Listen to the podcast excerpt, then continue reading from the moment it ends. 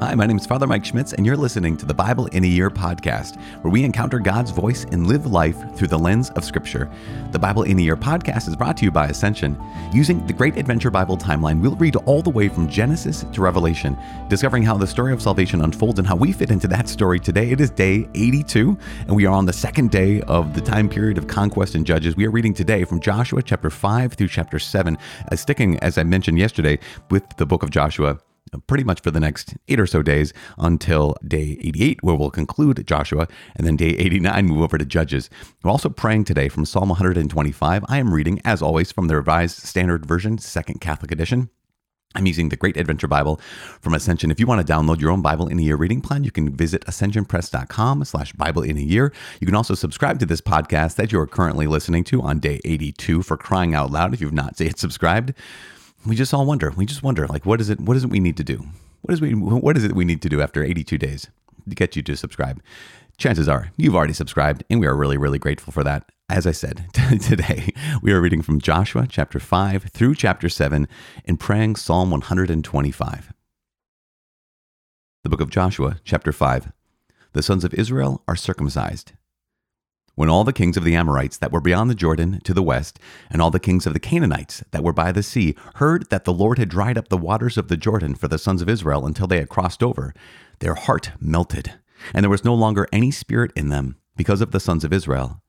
At that time, the Lord said to Joshua, Make flint knives and circumcise the sons of Israel again the second time. So Joshua made flint knives and circumcised the sons of Israel at Gibeath Haaraloth and this is the reason why Joshua circumcised them. All the males of the people who came out of Egypt, all the men of war, had died on the way in the wilderness after they had come out of Egypt. Though all the people who came out had been circumcised, yet all the people that were born on the way in the wilderness after they had come out of Egypt had not been circumcised.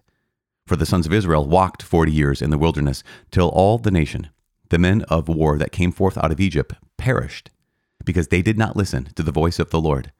To them the Lord swore that he would not let them see the land which the Lord had sworn to their fathers to give us, a land flowing with milk and honey. So it was their children, whom he had raised up in their stead, that Joshua circumcised, for they were uncircumcised because they had not been circumcised on the way. When the circumcising of all the nation was done, they remained in their places in the camp till they were healed. And the Lord said to Joshua, This day I have rolled away the reproach of Egypt from you and so the name of that place is called Gilgal to this day. The Passover at Gilgal. While the sons of Israel were encamped in Gilgal, they kept the Passover on the fourteenth day of the month at the evening in the plains of Jericho. And on the next day after the Passover, on that very day, they ate of the produce of the land, unleavened cakes and parched grain.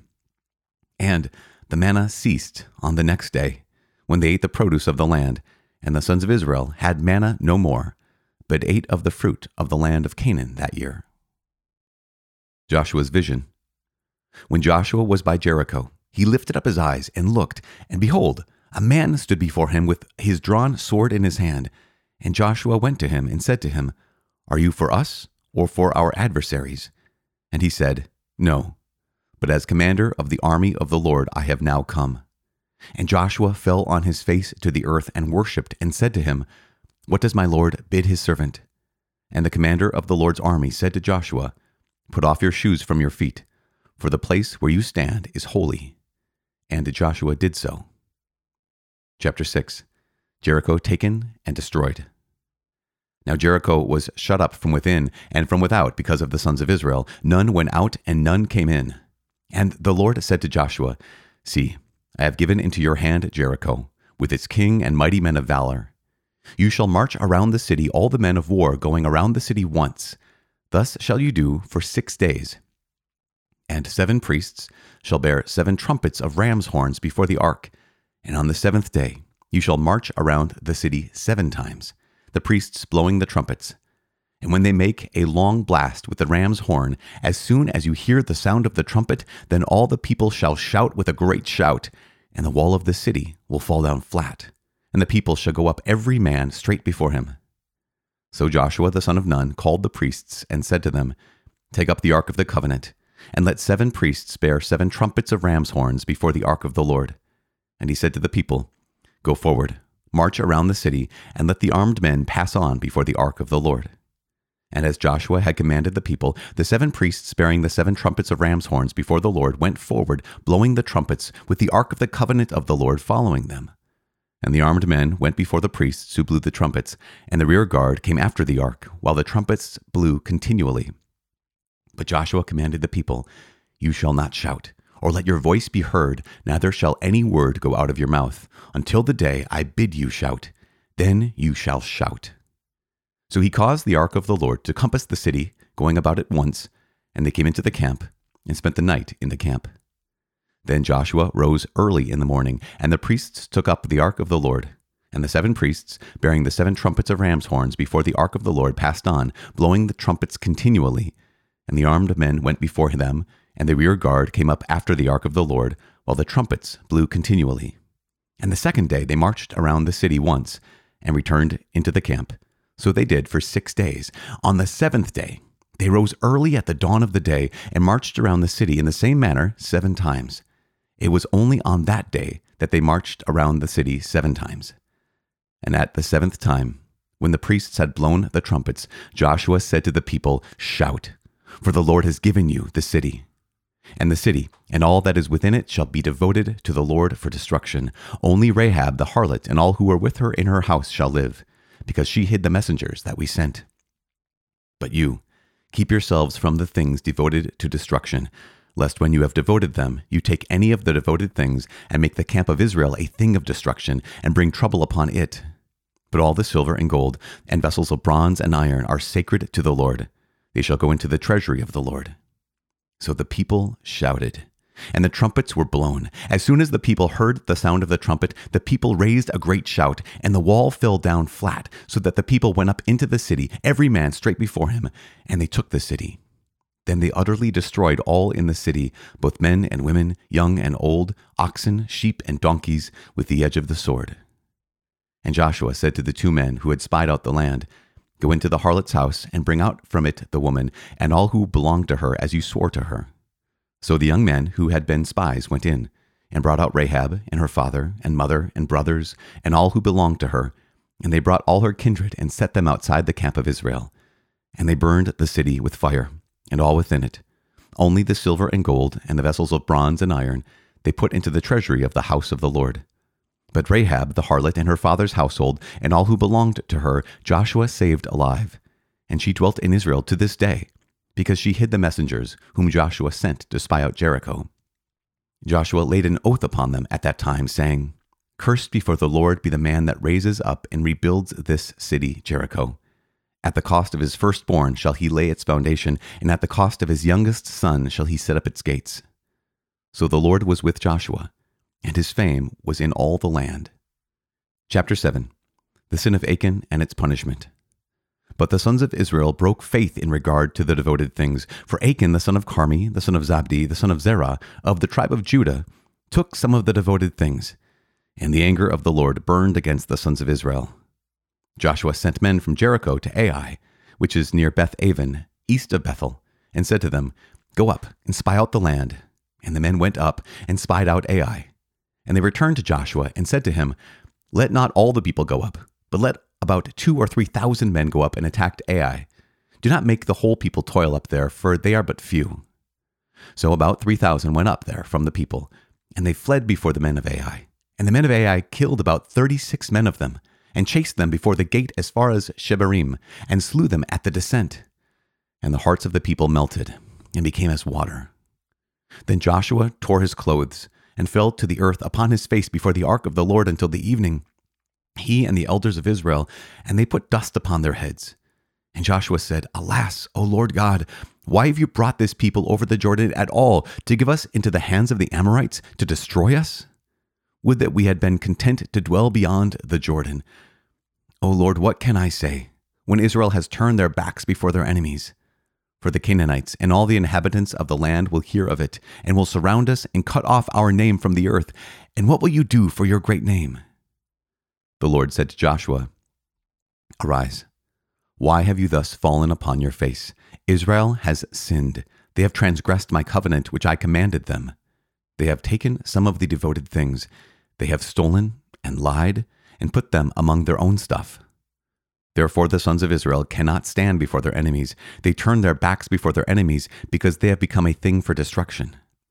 I will be with you no more, unless you destroy the devoted things from among you.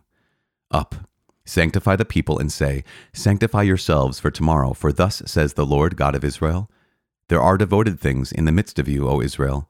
You cannot stand before your enemies until you take away the devoted things from among you. In the morning, therefore, you shall be brought near by your tribes, and the tribe which the Lord takes shall come near by families. And the family which the Lord takes shall come near by households, and the household which the Lord takes shall come near man by man. And he who is taken with the devoted things shall be burned with fire, he and all that he has, because he has transgressed the covenant of the Lord, and because he has done a shameful thing in Israel.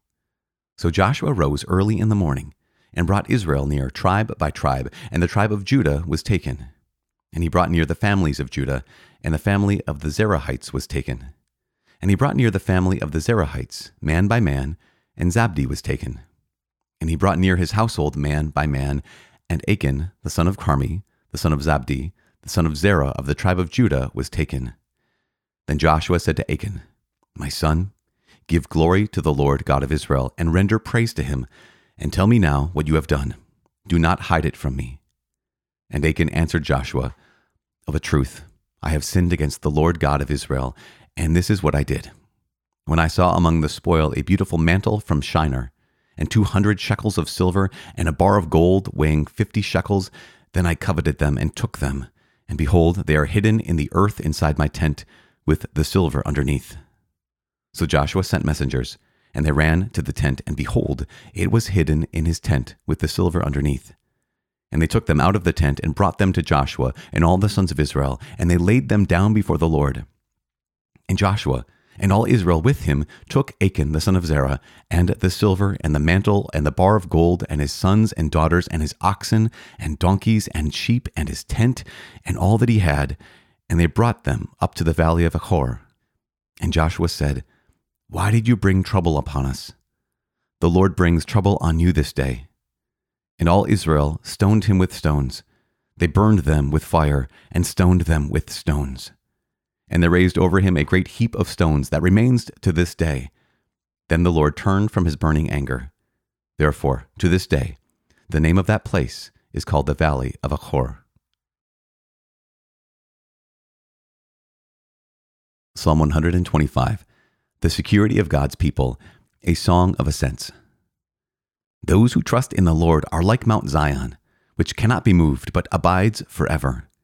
As the mountains are round about Jerusalem, so the Lord is round about his people, from this time forth and forevermore. For the scepter of wickedness shall not rest upon the land allotted to the righteous, lest the righteous put forth their hands to do wrong. Do good, O Lord, to those who are good and to those who are upright in their hearts. But those who turn aside upon their crooked ways, the Lord will lead away with evildoers. Peace be in Israel. Father in heaven, we give you praise and we thank you. We thank you for uh, sharing this story with us. Thank you for being part of our stories as we, like Achan, as we can be unfaithful, knowing exactly what you've asked us to do. So often, Lord, we turn away and do what we want to do. Lord, the heart of every sin is knowing what you want and yet doing what we want in violation of that. And so we come back to you knowing that uh, in our guilt, you meet us with your mercy. And in our shame, you meet us with your reconciliation. So please, Lord God, transform our valley of Achor into a door of hope hope for our lives, hope for our children, for our families, hope for our, our culture, hope for our world, hope for your people. In Jesus' name we pray. Amen. In the name of the Father and of the Son and of the Holy Spirit. Amen. So, gosh, oh man, um, there's so much. You know, in the narrative book here of Joshua, there are so many things to cover. One thing, just to kind of recap, um, you noticed that when they're entered the promised land, right? So they crossed the Jordan River. That was yesterday. And today they're into the promised land. And the Lord said to Joshua, who replaced Moses, we need to circumcise all of the men. Now, this is remarkable because remember, those, it, even the scripture even indicates that those who were set free from slavery in Egypt had been circumcised but during the wilderness journey, during those 40 years, they didn't circumcise anyone. And there's almost this sense of like, why is that? Why would that be? Well, part of it is this there's being fully delivered here in the scripture today from this history of their slavery. They're they're being released in this particular way that scripture indicates that says, no, you have a new life. There's this covenant that's being renewed. As often as uh, the Jewish man is circumcised, he's brought into that covenant, that covenant with Abraham, Isaac, and Jacob. And so that's what happens is like you're breaking free from this history of your slavery and being brought into a relationship of love right now. And so that's the first thing. And then another thing is the recognition of that the men here of fighting age who are circumcised would be very vulnerable. As we know that from back in the story of Genesis, where the families of Simeon and Levi had basically entered into covenant with uh, the men of the family who had raped uh, Dinah and then killed them all in their vulnerability after they had been circumcised. And so here they are. Why didn't they get circumcised in the plains of Moab on the other side of the Jordan? Well, there's a certain element of trust. And that's, I mean, the very reality of circumcision when it comes to Abraham is all about the sense of I'm making myself vulnerable in a very particular way out of trust for God which is just really again once again really remarkable. N- next is we we they celebrate the feast of passover and the next day the manna ceases. And there's something about that. The lord cared for them all throughout their wilderness wanderings their desert journey and that's over now. And now he will care for them in a different way. But they've been trained. Remember they've been trained by being fed by the lord. And so now that manna is ceasing. Now the last two quick things i want to highlight. At one point this angel of the Lord appears to Joshua. And Joshua asks the question Are you for us or are you for our adversaries? Are you for us or are you for our enemies? And the answer of the angel of the Lord is so unique. He just says, No. I, I, love this. This is, is so powerful. He just says, No. And what he is indicating is one of the things he's indicating is he says, basically, the question we can say is, Is God on our side? And the response is, Well, not not not yes or no, but the response is that's not the question. That's not the right question. The question really should be, are we on God's side? I think that might have been something Abraham Lincoln had once said, something along those lines. What's revealed in this is not only our need to be on God's side and not wanting to just make God agree with us and be on our side, but it also reveals that this battle really isn't going to be simply against the Canaanites this battle, these sub- sub- subsequent battles, are not merely against the Philistines or against any of the other Amorites or Jebusites or any of these other people. The battle truly is a cosmic battle. One of the things that gets revealed to us about those, whether they be the Moabites or the Jebusites or the Canaanites or the Philistines, is not only that they were quote unquote different, they're not just different, they were living a life, they were building a culture truly upon wickedness, upon the denigration of the human person. I mean, truly, where you would offer in these in these communities, we already experienced this. They would offer human sacrifice, sacrifice of their own children to the god Moloch. And so there's this cosmic battle happening. Where again, it's not against the people, it's not against those other people, it's against a cosmic thing. And St. Paul will later on go on to say, Our battle is not with flesh and blood, but is with principalities and powers. And that's one of the things that's revealed here with Joshua's vision is that this isn't merely armies coming together. This isn't merely let's drive out this people. What it really is is a cosmic battle. And again, with eyes of faith, we can see that. With eyes that don't have faith, we just we question that. And that's one of the things we're, we're going to continue to run into again and again, where it's Uh, there's things that are happening in scripture that if we read them and listen to them through the eyes or ears of faith, from the perspective of faith, we say, okay, Lord, I trust you. But if we read them or listen to them, take them in through the perspective of distrust, the perspective of cynicism or skepticism, then I don't know if there's too much that we can really allow to penetrate our hearts. Even this last story of Achan, where Achan takes some of the, the plunder essentially from the destruction of the city of Jericho. And it even says that so he and his whole family and everything he owns is going to be destroyed. Now, it, we could look at that and say, gosh, that's so brutal, that's so violent, it's so unfair. And yet, and yet it wasn't as if that was lost on the people. Like the tragedy of that wasn't lost on the people of Israel. But what happened was here's this one man's sin that does what? That comes at the price of 36 people's lives. If you remember, that it was because of Achan's sin that they lost the Battle of Ai. And at the Battle of Ai, 36 Israelites died. And so you think, This is towards the level of justice, but it's not like a triumphant kind of justice. It's not like, yeah, let's get this guy. Let's let's destroy Achan and destroy his whole family and everything he has. It's not a moment. It's not a happy moment. In fact, they name the place where he dies. They name the place where this where this justice is extended or doled out. They name it the Valley of Achor. A C H O R. The Valley of Achor means trouble. Trouble is the what Achor means, or sadness or despair. It's our shame. It's a moment of our shame because it's not a great moment. It's not a moment where the people of Israel are saying, "Yeah, get Achan. This is this is terrible. We were so mad at him." What it is is, ah, here's the Valley of Achor, which is the valley of our shame, the valley of our trouble. And so, just keep as we read this, like let's look at from the perspective of the people of Israel. Here is the justice that we have to dole out, but it is not a happy moment. No one considered it to be a happy moment. And so, again, when we read through the eyes of faith, we see that. If I read through the eyes of cynicism or skepticism, I, I, I, can't see that. But later on, what's going to happen is we're going to read the book of the prophet Hosea. And one of the things that the Lord says through the prophet Hosea about uh, this valley of Achor is he's going to say this because he references it in Hosea chapter 2. He says, I will take your valley of Achor, your valley of trouble, your valley of shame, and make it into a door of hope.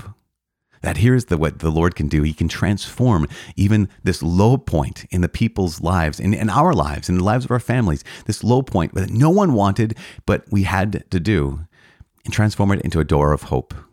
And so, just as a kind of a quick teaser before we get to the book of Hosea, which is going to come up, you know, in a couple of weeks or months, to recognize that every one of us has a valley of Achor. Maybe it's something someone has done to us. Maybe it's something that we've chosen. We brought upon ourselves trouble. We brought upon ourselves shame.